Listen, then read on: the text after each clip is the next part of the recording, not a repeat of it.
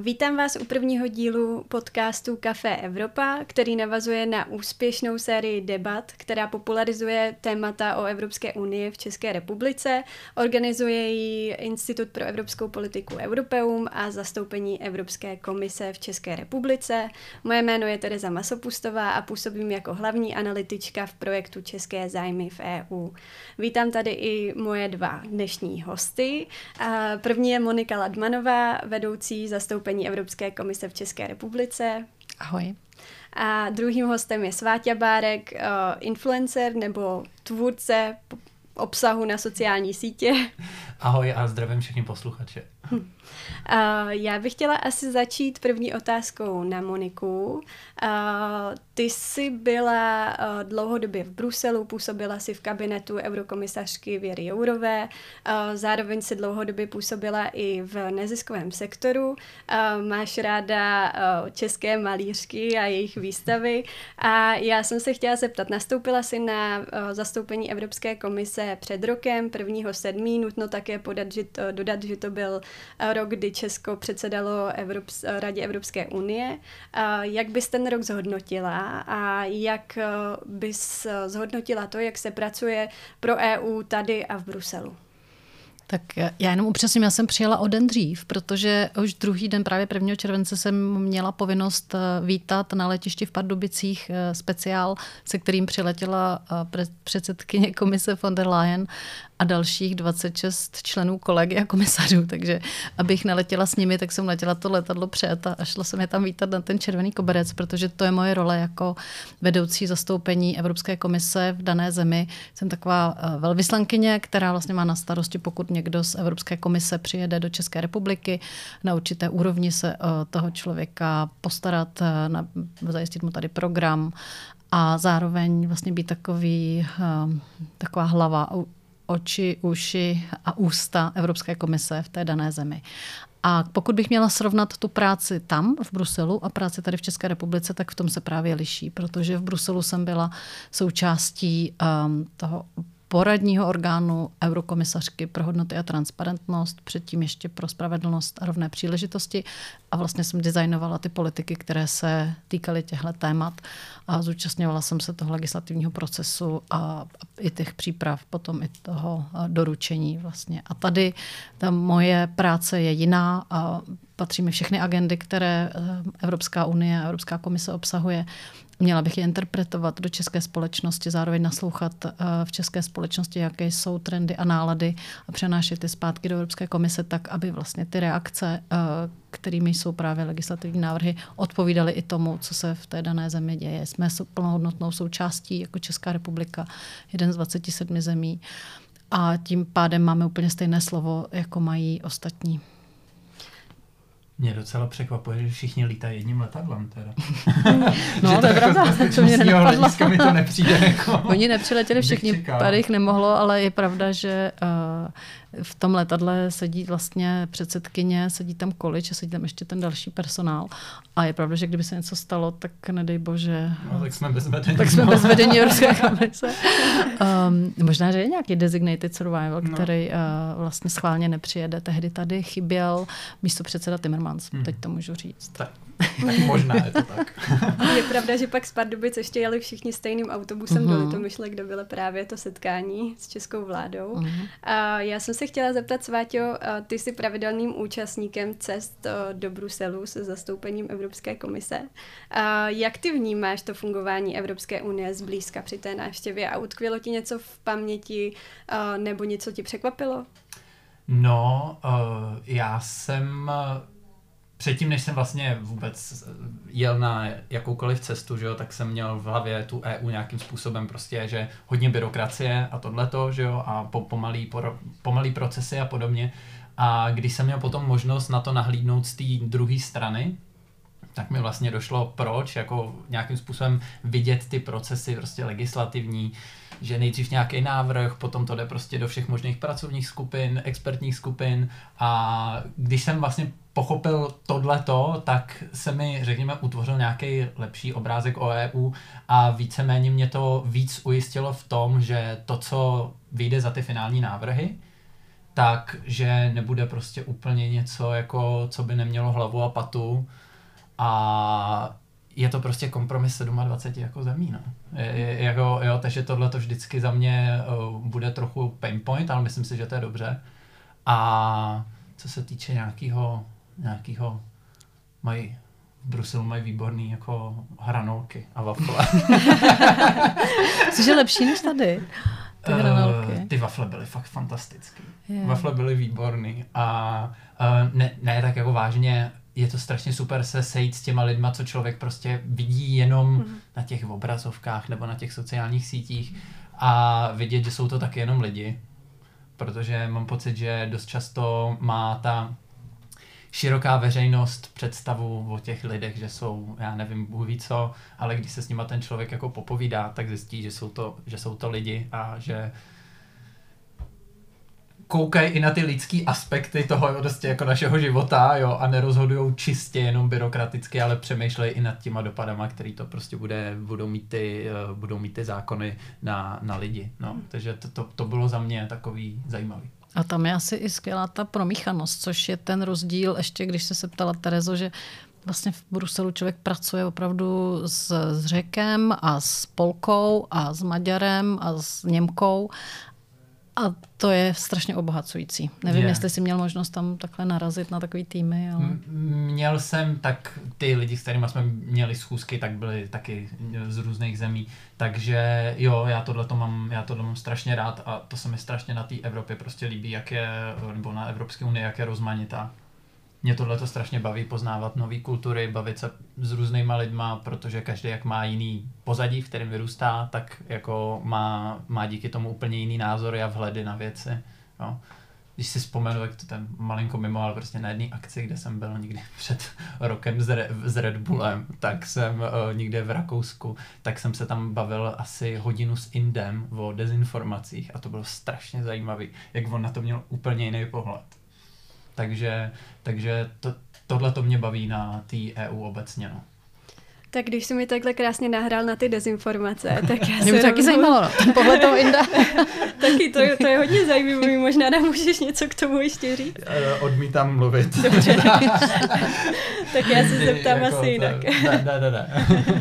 Dobře. Uh, já se asi zeptám, Moniko, uh, jak ty vnímáš, že se změnila ta dezinformační scéna tady v Čechách za ty poslední dva roky, třeba v souvislosti s válkou na Ukrajině?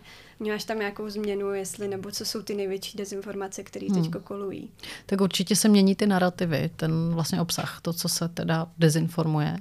A určitě zůstává od toho února 2022 téma Ukrajina a kdo rozpoutal válku na Ukrajině jako hlavní téma, kdo za to může, kdo je ten agresor. To prostě pořád ještě a v mnoha těch dezinformačních eh, scénách a na těch webech jede, že to teda byla západní Evropa, Amerika a tak dál průběžně se to proměňuje, co je zrovna aktuální, takže když byla třeba přehrada a, a její protržení Kachovská, tak samozřejmě zase, kdo za to může, kdo to udělal. To samé, pokud jde o záporožskou elektrárnu jadernou.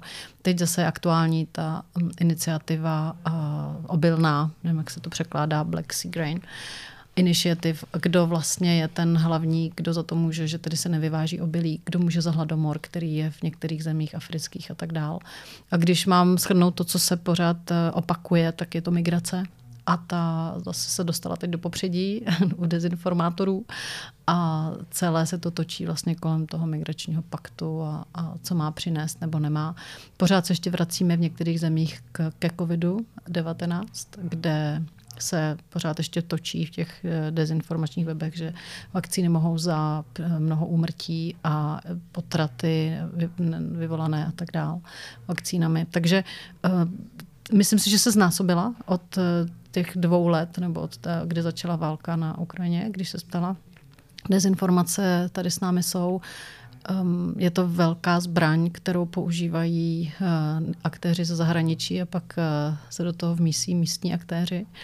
A teď bude zajímavé sledovat, jak dopadnou samozřejmě volby na Slovensku, uh, které, ve kterých hrají dezinformace silnou roli a co se stane po nich. Jestli se tedy přesune ta pozornost sem do České republiky, protože už i některé uh, zprávy uh, tajných služeb o tom mluví veřejně, že se ta pozornost může upřít sem do České republiky a bylo by dobré být na to připraveni. Určitě i před nadcházejícími volbami do Evropského parlamentu tam asi taky hmm. budeme sledovat, že některé ty témata budou hodně medializované, bude se objevovat spoustu špatných nebo dezinformačních narrativů. Já se zeptám, Sváťo, ty eh, interaguješ s mladými lidmi na sociálních sítích každodenně a jak vnímáš ty tu dezinformační scénu nebo eh, vlastně jak komunikovat třeba těm mladým lidem o dezinformacích? Má to vůbec nějak cenu mitigovat? No, ten boj je nekonečný, ale je potřeba. Jo? Ať už je to vyvracení jednotlivých dezinformací, tak ať už je to nějaká postupná celospolečenská změna v mediální gramotnosti, ale hlavně, co, co způsobila ta válka na Ukrajině, tak, nebo ruská agrese na Ukrajinu, tak uh, způsobila to, že aspoň z mýho pohledu uh, se ty lidi, kteří v tyhle ty dezinformace věří, tak se zradikalizovali dalo jim to vlastně možnost se zradikalizovat.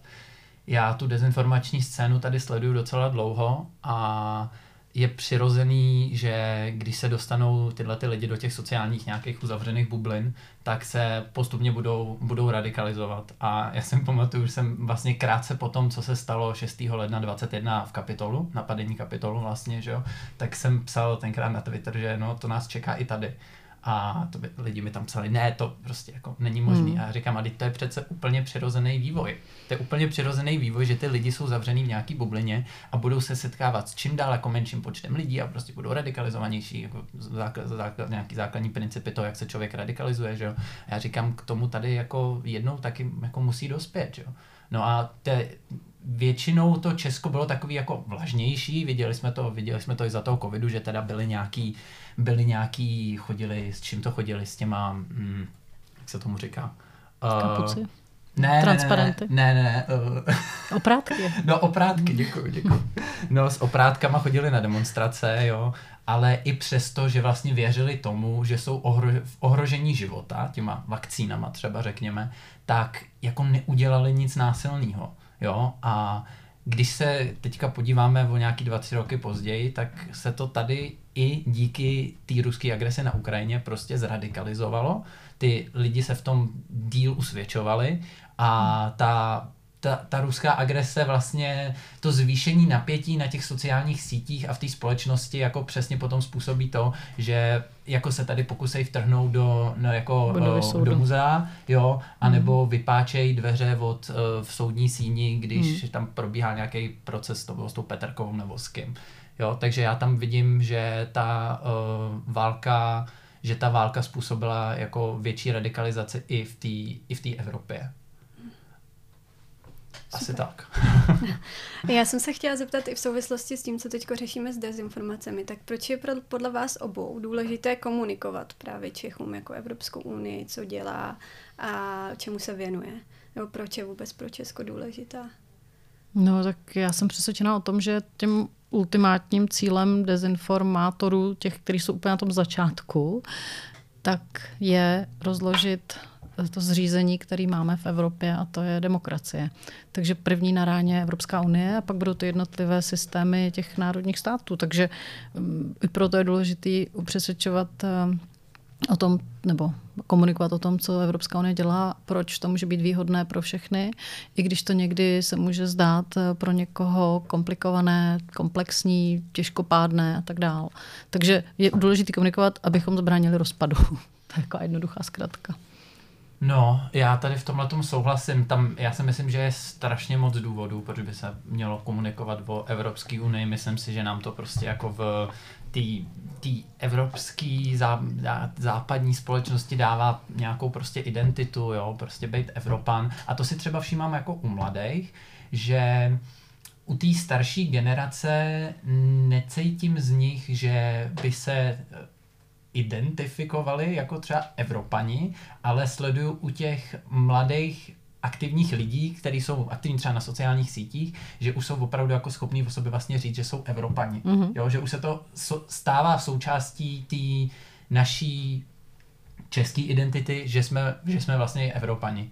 Já mám pocit, že si spoustu lidí myslí, že to je v rozporu, ale já si to prostě jako nemyslím. Já si myslím, že člověk může být hrdý na svůj národ, být vlastenec, i když teda to slovo poslední dva roky jako velmi trpí a aspoň teda z mýho pohledu a zároveň být pro nějakou širší společenskou integraci, jako je třeba EU.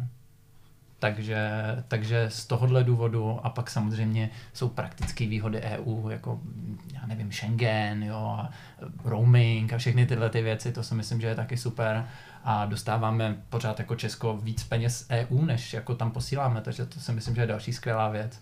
A těch důvodů je ještě, ještě daleko víc. Nějaká jako vůbec nau, naučit se fungovat jako v, širší společen, v širším společenství protože mm-hmm. výzvy typu změny klimatu, nějaká bezpečnost umělé inteligence, demografická krize, to jsou všechno jako velký, velký trable, který nás do budoucna čekají a to se nedá řešit na, jako, na národní úrovni. To se prostě nedá řešit na národní úrovni, to na to musí být obrovský pakty státu a myslím si, že ta EU je takový i pěkný cvičení pro ty lidi vlastně, jak, jak se integrovat a jak spolupracovat s širším, širším světem, než, než jsou naše hranice. A cítíš se jako Čech a jako Evropan? No, no to je super, přesně tak, já to mám úplně stejně.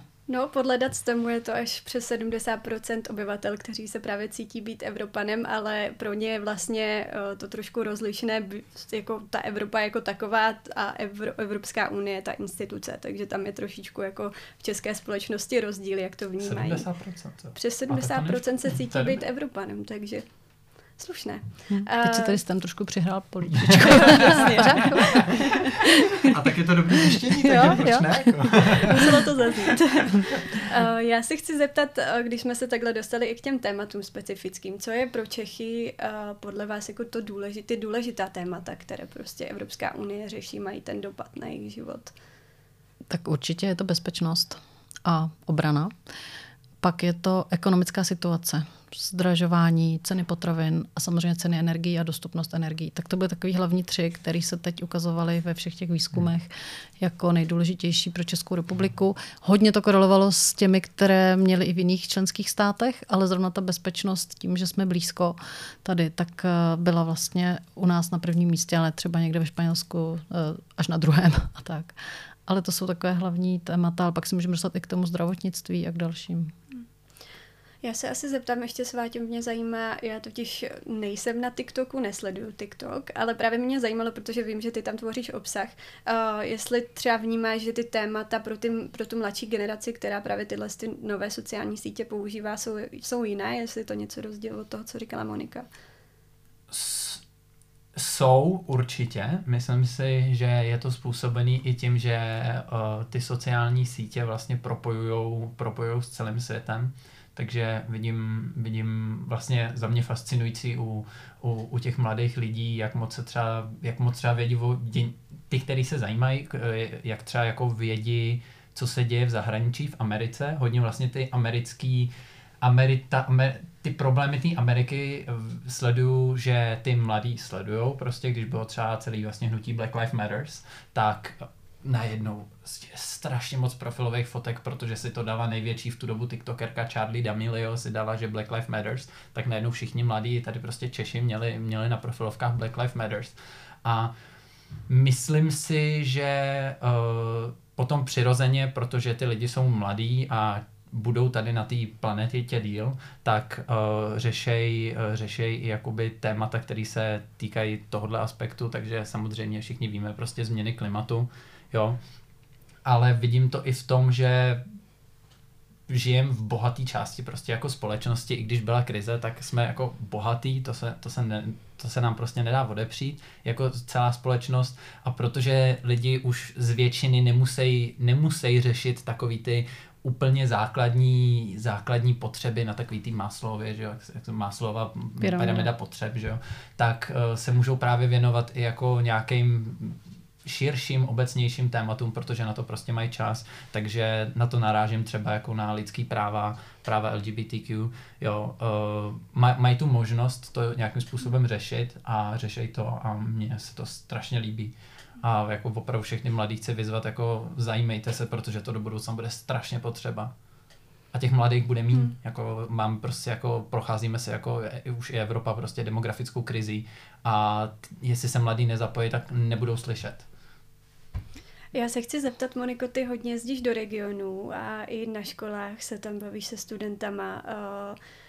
Vnímáš to jako tu důležitou součást tvojí práce a to, co říkal Sváťa, vnímáš to stejně, že tam vlastně ty mladí lidi řeší, řeší to samé takhle v regionech? Jo, e, to je zajímavé právě, že u těch mladších v regionech, když jdu na střední školu nebo na vysokou, tak e, tyhle témata rezonují. Jo? LGBT, prostě lidský práva, rasismus, občas i ty zelený. Ale e, když opustíme ty brány těch škol, tak uh, už ta témata jsou úplně upozadněné a řeší se právě ty ekonomický hlavně. A vlastně je tam, mně přijde taková taková mezera. No, jo. a, já jsem... a co s tím teď, No, super. No, uh, tak já si myslím, že tam jsou jako dva, možná těch, jako určitě těch důvodů bude víc, ale tak za prvý ty mladí to nějakým způsobem můžou řešit, nemusí tolik řešit ekonomický témata, mm. protože se jako o sebe ještě jako nemusí úplně ekonomicky starat, mm. ale myslím si, že jako začíná být obrovský, obrovský jako technological gap, jako meze, mezera vlastně u mladých a starší generace uh, jako schopnosti fungovat jako s technologiemi a umět hmm. je ovládat, jo. A tahle ta gap se bude ještě prohlubovat. Jo, teďka Co teď zna... s tím? No, No, ne, já, ale já, já úplně nevím. souhlasím se Sváťou, když vyzývá právě ty mladí, ať se zapojujou, jo, protože přesně jako tady vůbec neslyšíme ten hlas mladých, respektive slyšet na těch hmm. sociálních sítích, ale eh, když se podíváme na složení um, jak bych to řekla slušně, těch, kdo rozhodují o našich životních podmínkách a jejich věkovou strukturu, tak uh, tam... já to, nebudu to komentovat, ale je pravda, že tam ty mladí chybí a já to uvádím často jako příklad. Když jsem přijela do Litvy, Uh, už je to v roce 2021, tak uh, premiérka byla nejstarší z vlády a byla můj věk, hmm. jo, měla, byla můj ročník. A pak ministrině spravedlnosti měla 33 let, ministrině průmyslu měla 35 a ono to souvisí i s tím, že nemuži a tak dál. A, a pokud mají vlastně namíchaný, uh, kdo jak říkám, rozhoduje o rámci životních podmínek, ve kterých žijeme a je tam ten hlas té mladší generace, no tak mají vyhráno, že? protože to je o té diverzitě, to je o tom, co jsme se bavili, když už teda je to jedna země a nemůže tam těch 27 národností, hmm. tak alespoň ta věková eh, různorodost. No, uh, jako... A genderová, ale no, to je, já, jo, jo, souhlasím, já jenom jsem z toho, z toho, z té mezery, která se vytváří jako docela zděšený jistý technologický, jo, protože hmm. tady teďka máš vlastně v naší společnosti uh, lidi, kteří neumějí pomalu s e-mailem, a pak tam jako pak máš lidi, kteří už, už mají... Ne, jo, jo, jo, hmm. určitě, určitě. Já se nedělám vůbec, nedělám si vůbec to uh, žádný jako naděje ale pak na druhou stranu tady jsou prostě lidi, kteří už jako mají AI asistenta a mají jako tři čtvrtinu své práce automatizovaný, jo, hmm. a tyhle, všechny, všechny tyhle ty aspekty potom hrozně mění pohled toho člověka na svět, jo, takže jako člověk, který nemá ani ten jako e-mail pomalu, tak jako o tom světě přemýšlí úplně jinak, než jako člověk, který prostě vidí, kam se ženeme jako technologicky a se změnama klimatu, jo, jako a nevím, co s tím, ne, nevím. Nevím, ale vidím to jako, vidím to obr, jako obrovskou šanci pro ty mladý. Jo, tyhle ty technologie opravdu jako nás můžou za a já stojím za tím, že nás můžou jako zachránit před změnama klimatu a všem. A uh, jako je to, ta, je to ta příležitost pro ty mladý se konečně jako vyhoupnout z tady toho sevření těch starších. Teda, no a jak je víc emancipovat? Koho? Mladý to nejde. Mladý emancipovat nejde, že jo, ale nějakým způsobem uh, tak vidíme, když se, když se komunikují změny klimatu, že jo, hmm. tak na to mladý slyšej, jako z hmm. nějakého důvodu slyšej, že jo, tak možná se podívat, proč to je a nějakým způsobem, nějakým způsobem i ty další témata, které se mají komunikovat, jako AI například, za mě velmi důležitý, tak, uh, tak vlastně vzít ten framework z těch změn klimatu a aplikovat to třeba i jinam. Hmm. Jo. Jako ten způsob komunikace. Ten jako způsob takový? komunikace, no a pak samozřejmě mít ohled na to všem, na to všechno, čím si ty mladí procházejí, že jo, jako mental health, jako prostě mental health issues, prostě psychické problémy kvůli sociálním sítím, jako neskutečně vystřelili, že jo, ta cílová skupina 12-15 holky, že jo, tak ty jsou, u těch to vyletělo násobně, že jo, jo, pak asi teda si dokážu tak jako vydedukovat, že se nám taky mladým asi jako zkracuje pozornost kvůli těm sociálním sítím, že jo, a i s tím letím jako pracovat, no. Takže je to, stra- je, to, je, to strašně, je to strašně komplexní, ale říkám, jako influenceři jsou za mě skvělý komunikační kanál, protože to sám pozoru na sobě, že ty mladí jsou schopní ty influencery brát jako, jako hrdiny. Jo, jako mně už se kolikrát stalo, že se mi prostě svěřili s ničím, co neřekli, co neřekli doma. Hmm. Jo. No a nebylo by dobrý teda nějak uh, zařídit, aby tahle ta věková skupina se víc angažovala v těch veřejných věcech? v těch věcech veřejného zájmu, aby, aby dostali takový jako impuls. No, ale oni potřebují hmm. vidět, že... Že někdo to... poslouchá. No. No, Právě. No a to tak prostě tohle. já jako... Myslíš, že to tam není? No tak jako když nám tady, jako, já budu teda teďka jako, jako, jako budu specificky, jako když nám tady jako, uh, jako prostě vládne i KDU ČSL, která tady vede svatou válku prostě proti tématům, který zrovna jako opravdu ty mladí, mladí zajímají. Jo, hmm. prostě místo toho, aby se víc řešil rozpoteče, tak oni tady vedou svatou válku o manželství a prostě o legalizaci. Hmm. Jo, marihuany, hmm. která prostě stejně přijde časem, jo, a stejně tak přijdou sňatky. Hmm. A oni tady kvůli něčemu... To zabrzděj, no. To zabrzdě, jo. A jak hmm. potom ty mladí jako mají, maj, mají mít tu motivaci. Já jich taky v sobě musím hodně hledat. Jako občas. no a kde ji bereš? To je dobrý. Uh, Výlet do Evropy. že tu, ne, že tu budoucnost jako vidím, uh, teda zároveň jako špatně, ale zároveň jako ten potenciál jako strašně obrovský. Hmm. Jo, a přikládám to prostě všem těm technologiím, které vzniknou hmm. jako, a které vznikají. Jo, ale musí, musí se toho ty mladí prostě chopit a jako uvědomit si, že jako je to teďka. Tady hmm. prostě si teďka procházíme naprosto jako to, čím si teďka procházíme, tak jako si ještě lidstvo bych si troufl říct, a tady mi teďka asi hodně lidí pomátí třeba jako v hlavu druhou světovou válku, beru, beru to tak, jo, ale procházíme si fakt jako obrovskou společenskou změnu. Hmm. Jo? Jestli ty technologie se budou vyvíjet tak, jak, se, jak to vypadá, že se budou vyvíjet, tak ten náš svět se úplně transformuje. A do toho prostě přijdou změny klimatu, a do toho demografická krize, a do toho prostě nárůst populismu díky těmhle těm technologiím. Že jo? A jako do toho budoucna jako nás tady fakt čeká jako obrovský množství problémů, které musíme hmm. vyřešit. A jako jestli, se, jestli jako ty mladí se o tom nebudou zajímat, tak je, je to prostě semele. Na ně to dopadne. Dopadne to na ně a po případě na jejich děti. Že? No.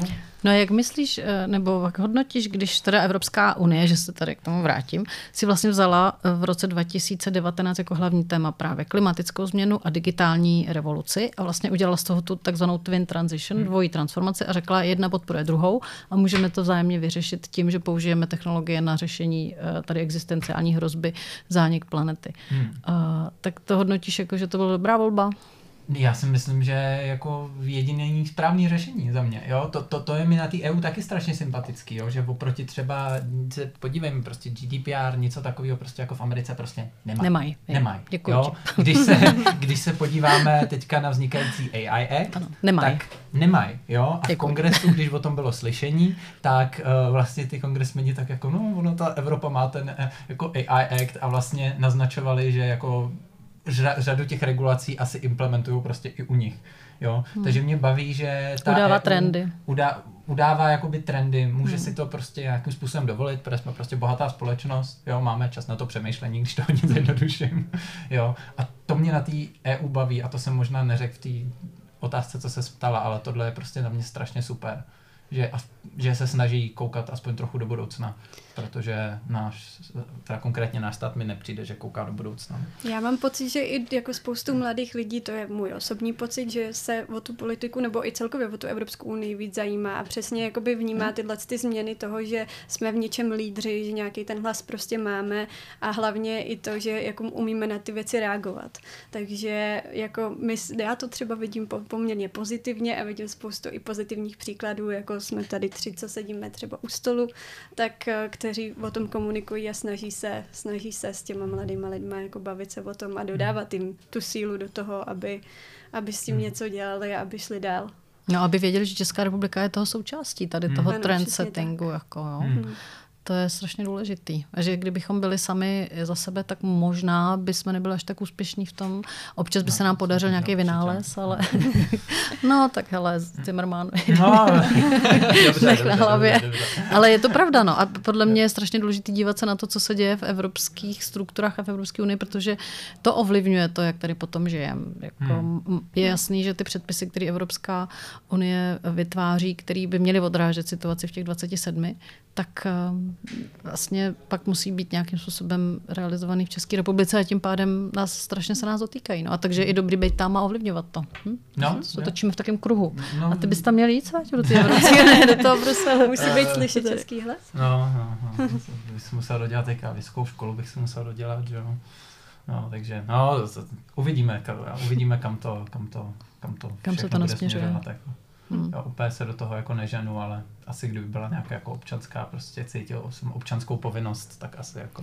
Nejenom evropské instituce jsou obrovský zaměstnavatel, 60 hmm. tisíc hmm. lidí zaměstnávají všechny parlament, rada, komise, agentury, takže ty příležitosti tam jsou a hmm. jsou otevřený brány pro všechny, kdo hmm. mají eh, občanství jedné ze zemí EU. Já si myslím, že je potřeba, aby tady třeba byl taky někdo, to je pravda. Kdo, kdo prostě komunikuje. Obětoval. No. ne, tak to se jako... dá dělat i z Bruselu. No. je to podcast nebo výběrový řízení. no, ale chápu. Tak teď jsme ti tady vymysleli kariéru. No, tak, tak a... přepíš, přepíšu si asi kalendář. Ne, ne, tohle je důležité říct, protože v České republice uh, máme takový údaj, že hodně um, uchazečů zaměstnání vlastně neuvažuje o tom, že hmm. zaměstnavatelem jsou i evropské instituce. Hmm. A občas převažuje takové, uh, takový mýtus, že se tam zaměstnávají jenom právníci a překladatelé, a tak to hmm. není. Tam se chytí nebo může hlásit s jakýmkoliv vybavením kdokoliv. To znamená, vždycky říkáme od hasičů, hmm. přes um, farmáře až k, právě k těm právníkům a ekonomům, ale, nebo chemici a no, chemičky. No, překladatele a právníky to za chvíli nahradí AI, takže... Tak přesně, ty jsou tam mrtví prostě. do pár no. let se obávám u těch překladatelů, to je jedno. Mm. Tak i dobrý pro mladé lidi sledovat o, sociální sítě zastoupení Evropské komise mm. i třeba kanceláře Evropského parlamentu, kde se občas objevují i ty příležitosti na stáže. A já bych vám asi tímhle chtěla poděkovat, že jste byli teda hosty našeho prvního dílu a nového podcastu Café Evropa a loučíme se s vámi a budeme se těšit na další další díl. Mějte se, nashledanou, ahoj. Díky a přeju novému podcastu hodně posluchačů a posluchaček.